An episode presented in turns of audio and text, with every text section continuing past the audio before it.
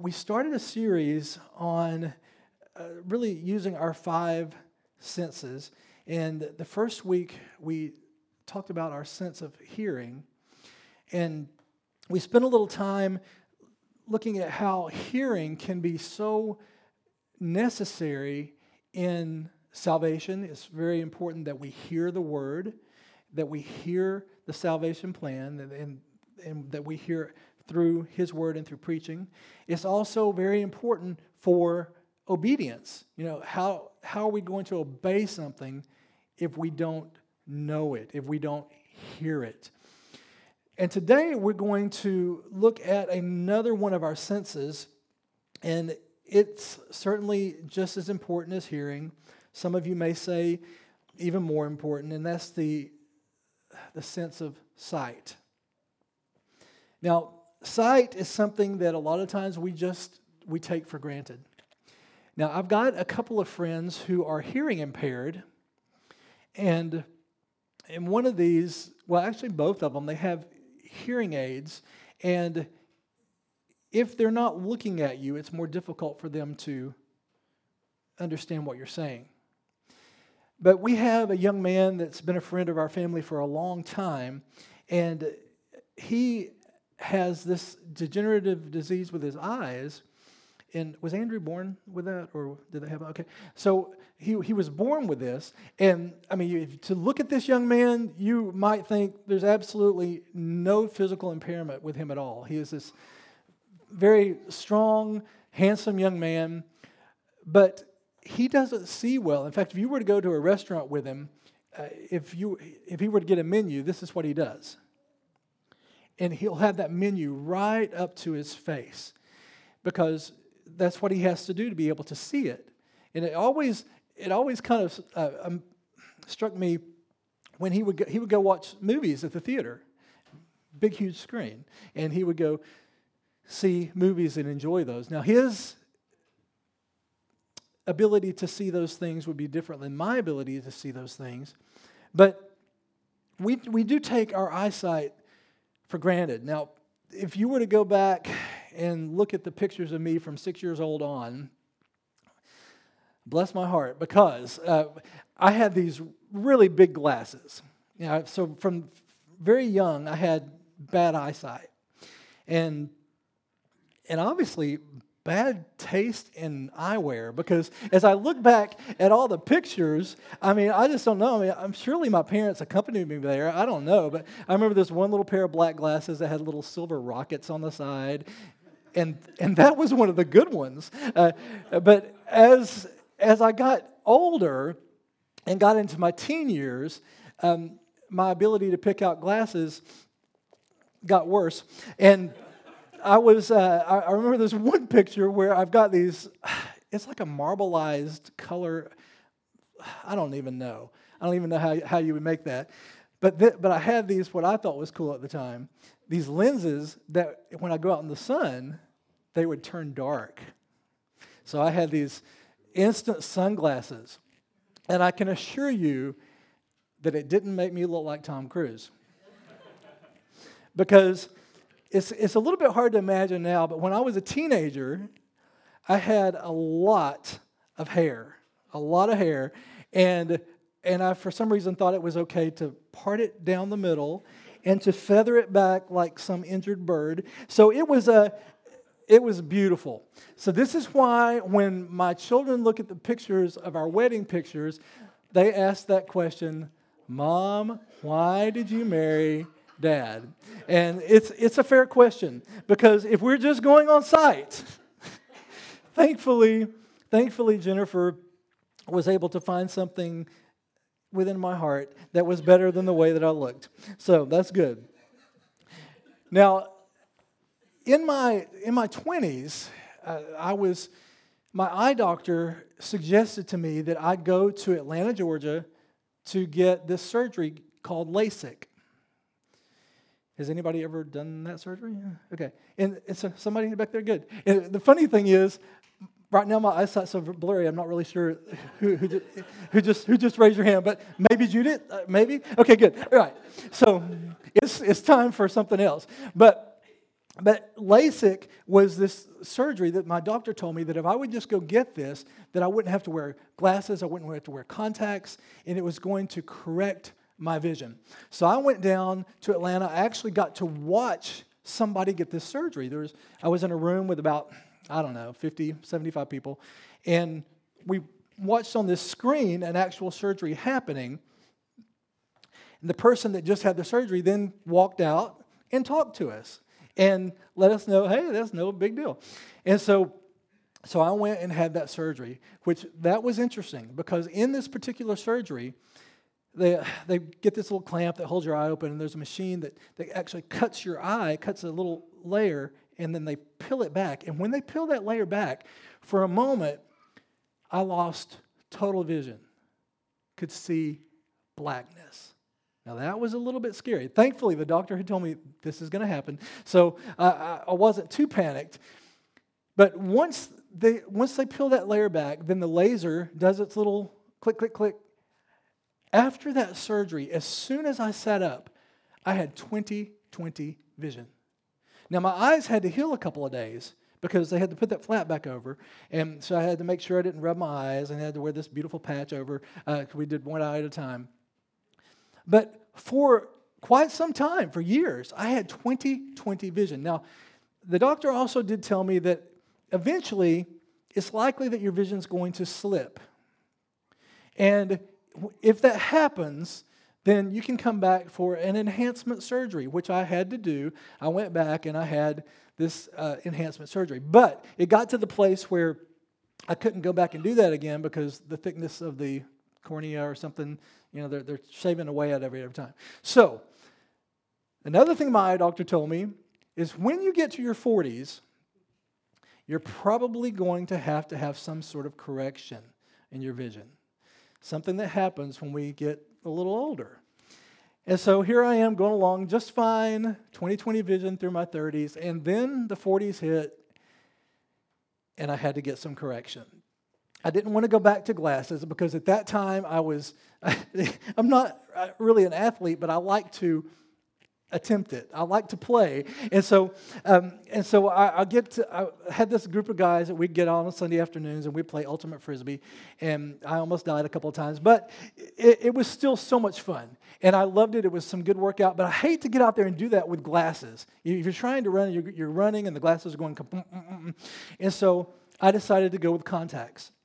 And, and it's, it's this point, as of like three or four years ago, I was able to wear just one contact, which I have in this eye. And I'm finding out now in my 50s that I'm probably going to have to get at least two contacts, maybe more, because now things are becoming blurry again. But here's the deal the reason I'm telling you all of that is that we don't just wake up one day and things, it's like, oh, yeah, I can't see that. It's a gradual thing. Now, one of the most difficult things for me is driving at night. Yes, I know. Yes, I, I, love it. Oh, I forgot to ask you if I could tell this, and I hope you're not going to be mad at me, Elizabeth. You're not going to be mad at me. Um, because just a couple of weeks ago, we uh, normally, I like to ask my kids if I can tell stories about them so that I don't hurt their feelings and have to go through treachery when I get home. So, uh, but this one, uh, a couple of weeks ago, maybe three weeks ago now, I was driving my girls over to Nairn because they were going to, uh, Uh, they were going to babysit for Pastor Luke, Miss Sarah, and as we were going, we took these little back roads that I should, I had no business being on, and and so Elizabeth took my phone and she's navigating for me, and she's watching on the maps, and she's she's saying okay, there's going to be a curve to the right. And so we made that curve. And she said, okay, you're going to go straight. And she was giving me all these navigations. But then in between her navigations, at one point she said, I really should have gotten my house in order because I don't think we're going to make it back home. And I love it. It's one of my favorite lines. And I, so I said, you know, we've got to keep our house in order at all times because we never know when our last day is here. So, our eyesight. It's not something that just that just happens. It's a gradual thing. And we know already that we are walking through this dark world that is so full of sins, so full of distractions.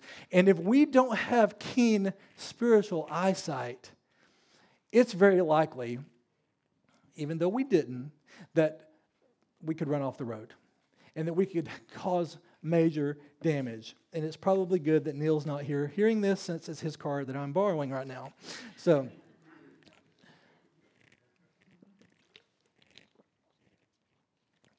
so as Christians, many of us have really lost a measure of clarity.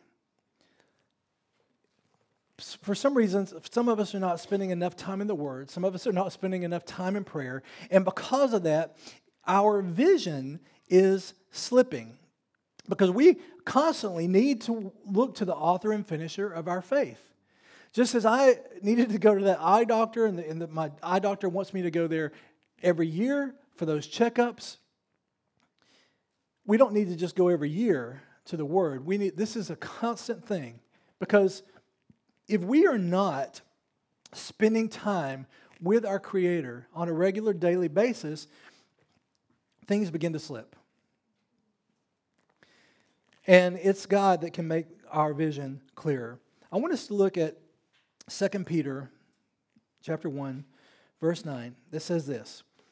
And we'll get to the qualities he's talking about in just a moment, but he says, "For whoever lacks these qualities is so nearsighted that he is blind, having forgotten that he was cleansed from his former sins." So today we're going to look at how our sight just like our hearing dealt with salvation, our sight can deal with our salvation, our activities of life, and our eternal perspective. Let's pray. Father, we thank you for your presence here this morning. Thank you, God, that you are with us wherever two or more are gathered in your name. And God, we thank you for this, this sweetness of your presence that we've already sensed this morning in worship and in communion.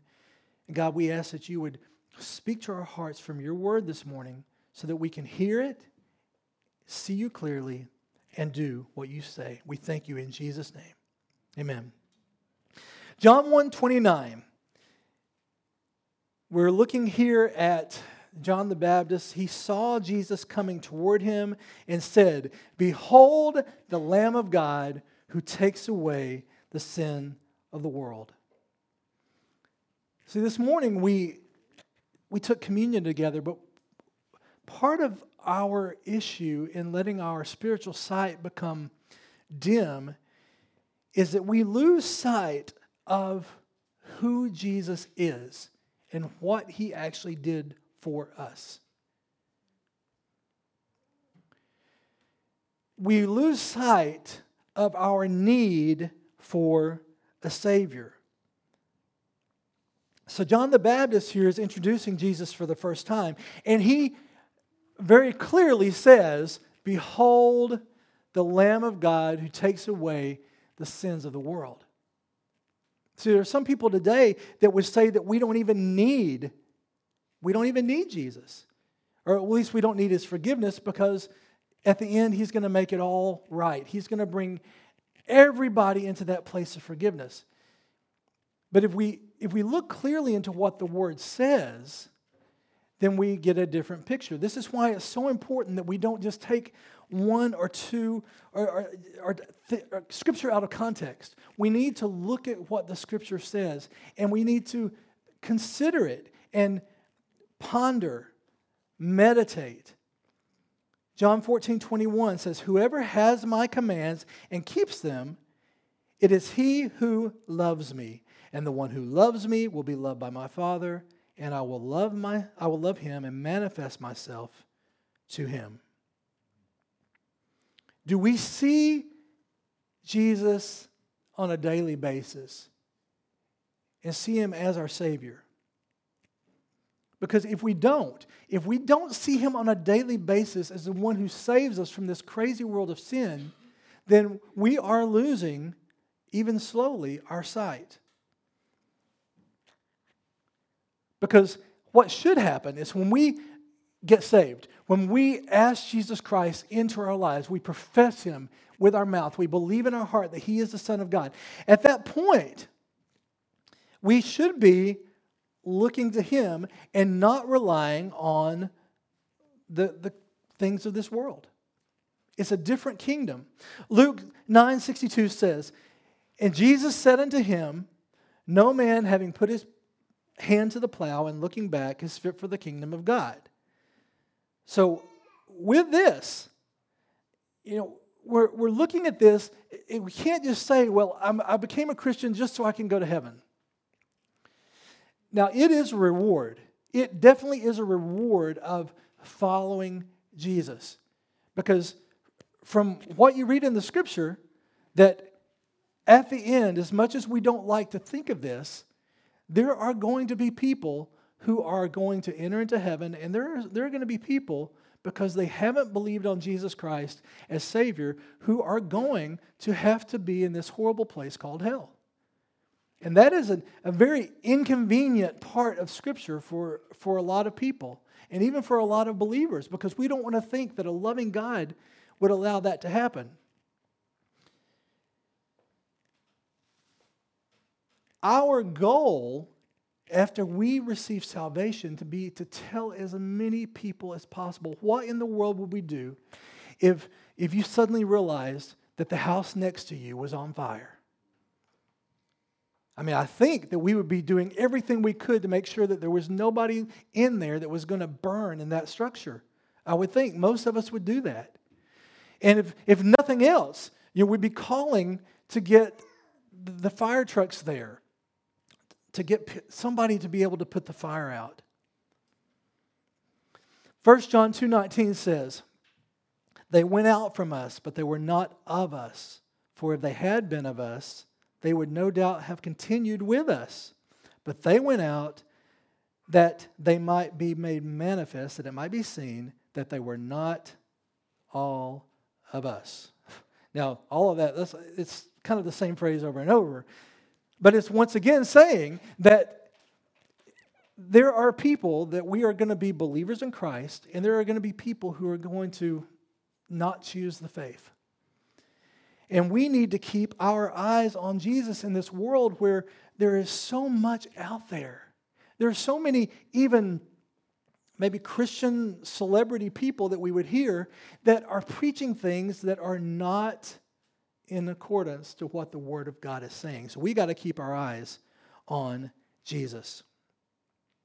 In fact, Hebrews 12 2 says, Looking unto Jesus, the author and finisher of our faith, who for the joy that was set before him endured the cross, despising the shame, and is set down at the right hand of the throne of God. Now, the cross was not the joy.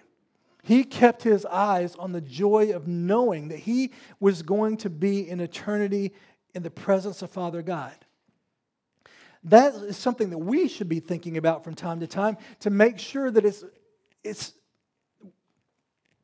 we're more able to make it through the things of this life. There are so many things about this life that I do love. So many things. But there are so many things about this life that are just hard, just difficult. And God Himself knew that we would have those difficulties. Jesus told us that you're going to have troubles. In this world, you're going to have troubles, but to take heart because Jesus said He has overcome the world.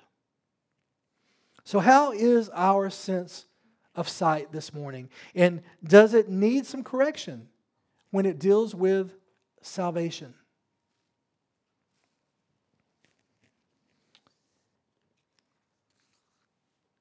Let's look at how our sight will deal with some of our activities of life. And there's a number of activities that we could look at.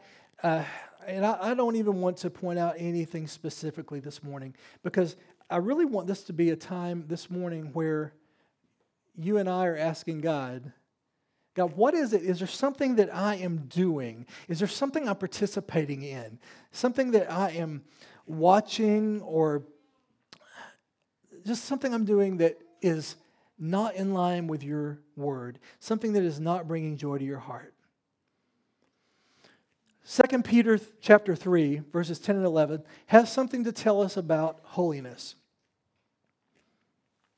And he says, "But the day of the Lord will come like a thief. The heavens will disappear with a roar, the elements will be destroyed by fire, and the earth and everything done in it will be laid bare." Since everything will be destroyed in this way, what kind of people ought you to be? You ought to live holy and godly lives. So we are told in the scripture basically, none of us know, none of us know when Christ is going to return. And furthermore, none of us know how long we have. You know, I have been at funerals of elderly people and people who I would consider way too young to be gone so soon. None of us know how long we have. It's so interesting to me that none of us know if we've got that next breath. The only person that I've ever been in the room with when they drew their last breath was my mother. Ah, precious, precious saint. And I, I remember how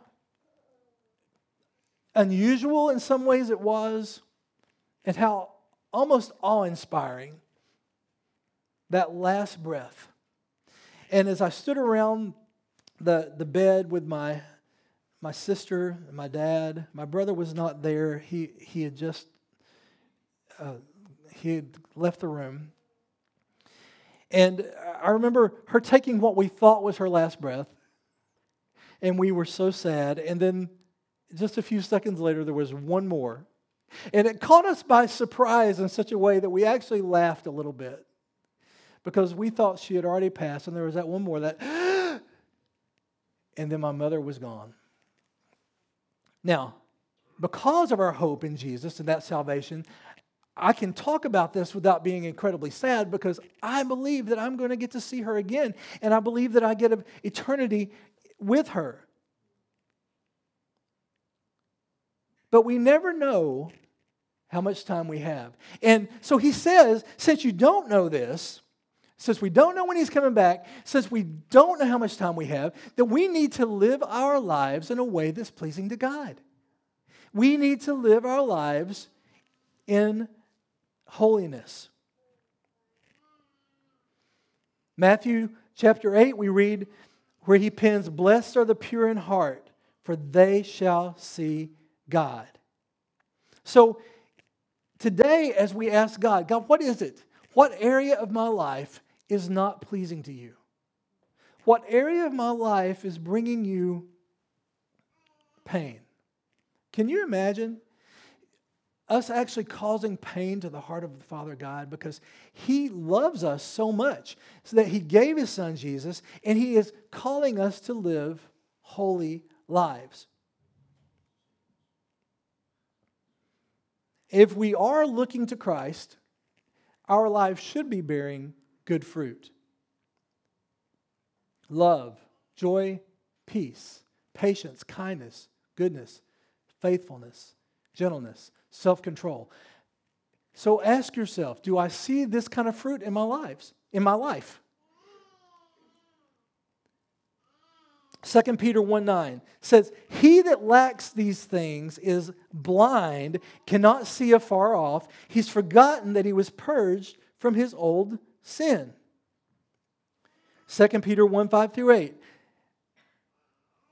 says, Add to your faith virtue, to your virtue, knowledge, to knowledge, temperance, temperance, patience, patience, godliness, to godliness, brotherly kindness, to brotherly kindness, charity for if these things are in you and abound, they make you that you are neither barren or unfruitful in the knowledge of our Lord Jesus Christ. And it was these things, way back at the beginning of this today, that Peter said, if we lack these things, we are blind, cannot see afar off, because we've forgotten that we were purged from our sinful nature. So, if we get a true vision of Jesus who saved us, it's going to change the way we behave. It's going to change our activities. So this morning, in, in, in fact, just a few moments, I am really asking you to inquire of God. What areas of my life, what activities am I participating in that are from the old nature? From the sinful man.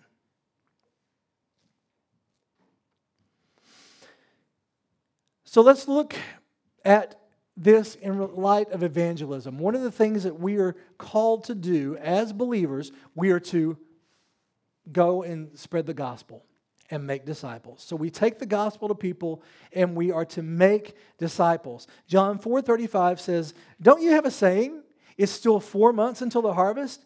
I tell you, open your eyes and look at the fields, they are ripe for harvest." If we look around at our world today, folks, I think most of us would agree that evil is escalating. Yeah, I watched the, the video clip from, I guess it's some American Music Awards, Grammys. That's what the Grammys.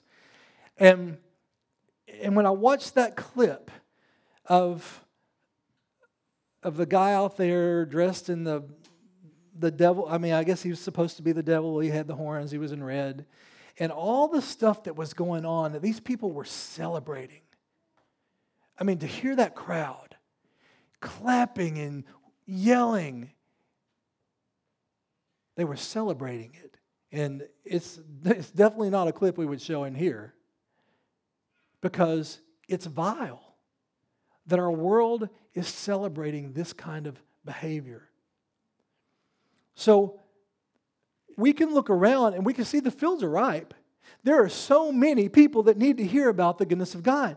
On the train ride back from, from Aberdeen to Elgin, I, I was going to go get a seat by myself, and, and I saw this guy sitting by himself, and I asked him if it would be okay for me to sit with him.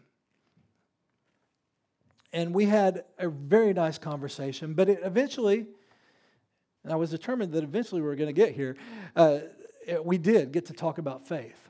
And this, this is a guy that I think most of us would say, man, he's, he's a good guy. He's got good morals. He treats people well. He was very polite. But he does not trust in Jesus for salvation. In fact, to him, Jesus is just a guy who did a bunch of good things. And he loves the teachings of Jesus. But he he said that he's really more into the Middle Eastern type religions and believing that we are one with the universe. And we, we had an interesting conversation. And it got down to, because I did invite him to come to church with us because he's going to be in Elgin for a few days. And he told me that I probably won't see him. But so it got to the end, and I'm just, so like, you know, if, if I am wrong with what I believe, then you know chances are you're to be okay. But if I'm right with what I believe, then it makes me very sad for you. And that's really pretty much where we left it.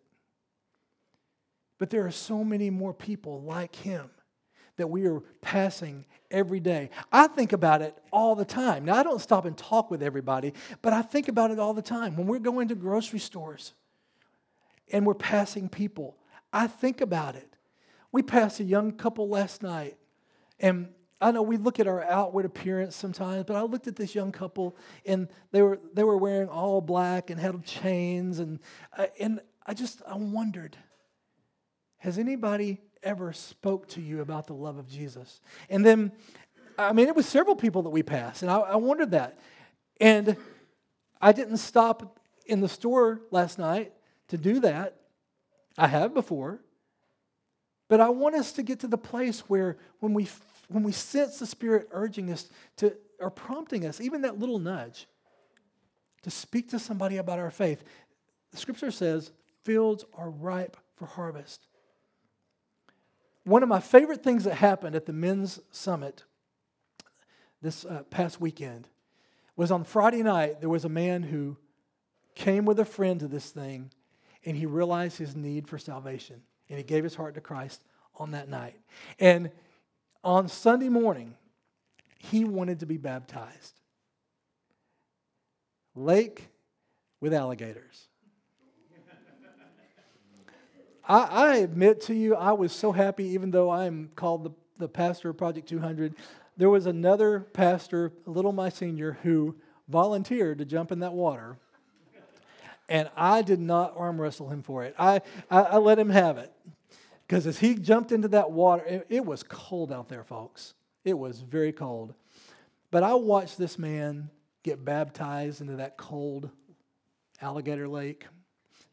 And he came up, and 95 men out there just celebrating. And then another man who just a few weeks ago had given his heart to Christ that I've been uh, I've had the opportunity to walk along with him in discipleship since then. He decided to, to get in that water as well. So we had two men that decided that they wanted to make public that decision to follow Christ. But it's because somebody took the time to share Christ with them. Both of these guys, they have somebody that they can look to right now that decided, hey, I'm going to share this good news of the gospel. So we see that if we're going to have the proper sight, we need to see who is Jesus and we need to see how people really need to hear it. But it, so much of it deals with our perspective. Now, we're going to watch just a very short little video here. And in this video, I want you to watch, you're going to be told to watch uh, how many times the, the team dressed in white passes this ball. So if you can just keep your eye on them, and we'll see if you get the number right. This is an awareness test. How many passes does the team in white make? Go!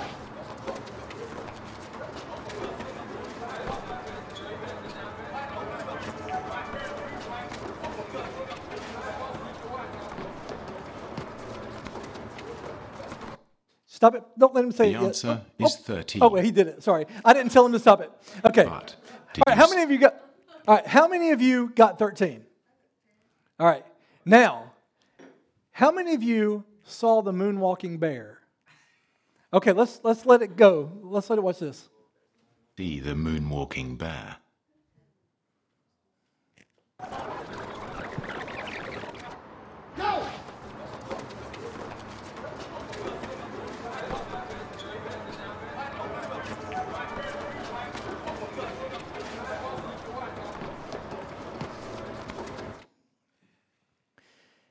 It's easy to miss something you're not looking for. Of course, that was, that was a commercial for bicycles, but when I, I saw this, it's easy to miss something you're not looking for. When I saw this, I thought, how appropriate is that to our perspective? First time I saw that video, I'm just like most of you.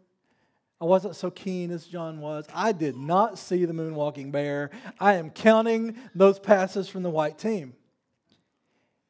But yet, right there in front of us was a person dressed as a bear doing some moonwalking. And it's easy to miss things that we're not looking for. So, folks, if we're not looking for people who need to hear about Jesus, we're probably not going to find them, even when they're right there in front of us.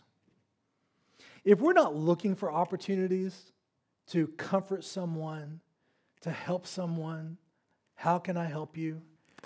Then we're probably not going to, we're probably not going to experience those opportunities.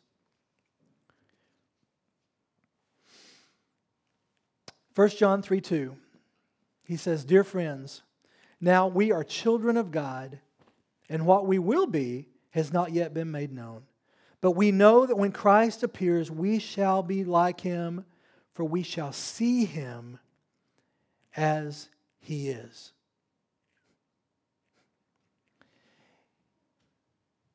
It may be difficult for us to even grasp that that someday that we get to see him just as he is. You know, we're doing what we can because the best way that we can get to know Christ is through his word.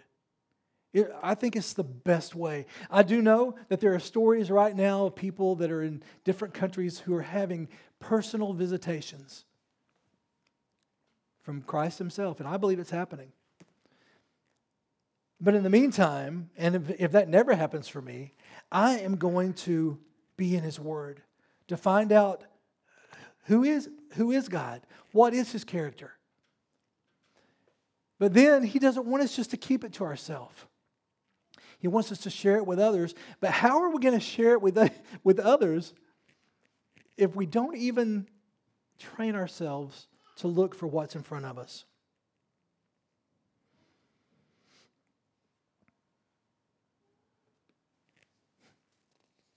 Our real hope is in Christ. And if we truly believe that our real hope is in Christ, shouldn't we be sharing that real hope with someone else? 1 Thessalonians chapter 4 verses 16 through 17 says this the Lord himself shall descend from heaven with a shout, with the voice of the archangel, and with the trump of God, and the dead in Christ shall rise first. Then we which are alive and remain shall be caught up together with them in the clouds to meet the Lord in the air, and so shall we ever be with the Lord. And this is something that we can look forward to, folks. I, I believe, according to what I understand about the scriptures, that this could happen anytime. I believe that we really are at a place in history where we could be the ones to, to see the return of Christ.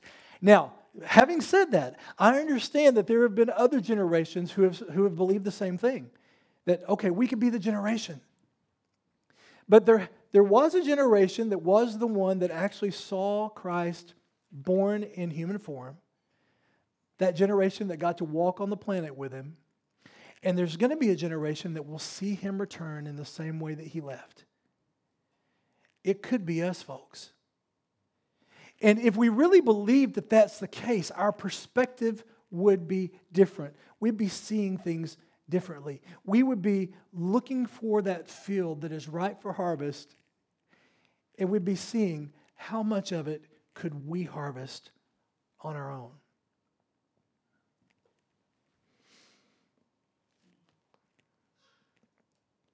So, if we were to find out that our eyesight is deteriorating, we would probably looking for ways to get it corrected. When our eyes become dim, we'll, we'll go to the eye doctor. We're going to get contacts. We're going to get glasses. We're going to uh, get a surgery to remove whatever it is that's keeping us from being able to see. So, why wouldn't we want to do the same thing for our spiritual life? Because it's so most so much more important. It really is. It's so much more important that we're able to see with our spiritual eyes. There's a, a singer songwriter named Jenny Owens, and she's blind, but she writes some of the most beautiful songs. And it just struck me one day as I was listening to her to sing, listening to her sing the song called Be Thou My Vision. And to think that this beautiful young lady who cannot see physically is writing that and singing, God, be thou my vision. In Mark chapter 10, Jesus asked a man what do you want me to do for you? And the blind, the blind man said, Rabbi, I want to see. Jesus said, Go, your faith has healed you. Immediately he received his sight and he followed Jesus along the road. During our prayer time this morning, I want us to ask God this question God, what is it what is it that I am doing in my life that I've allowed into my life right now that is keeping me from seeing you as you really are? God, is there some activity that I am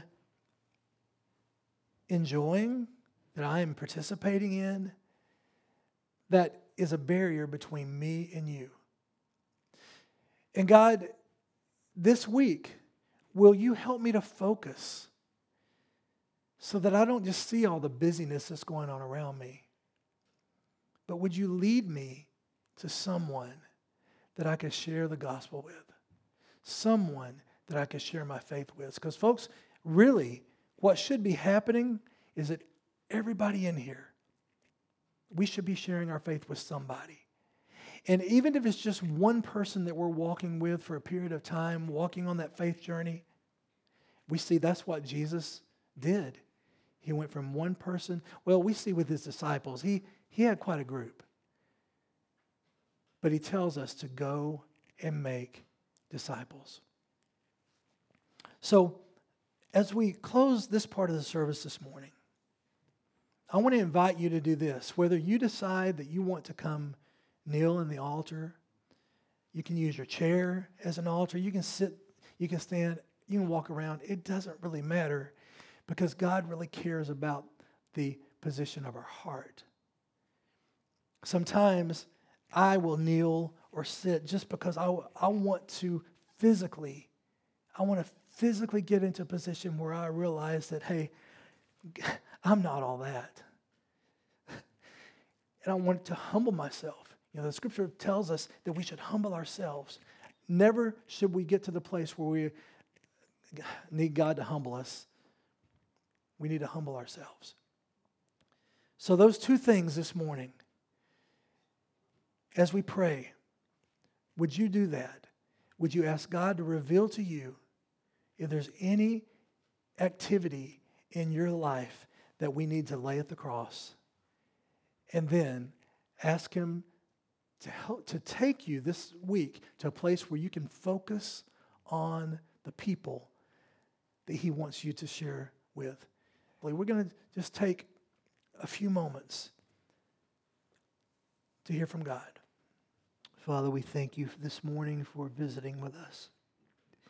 God, we lay down at your feet this morning those things that have been displeasing to you. And we purpose in our hearts to live our lives in a way that will bring you honor, that will bring you joy. In times where people are seeing us, in times where we're all alone, God, we want our hearts to be pure before you.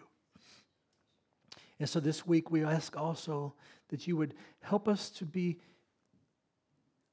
able to see clearly the people that you placed in our paths.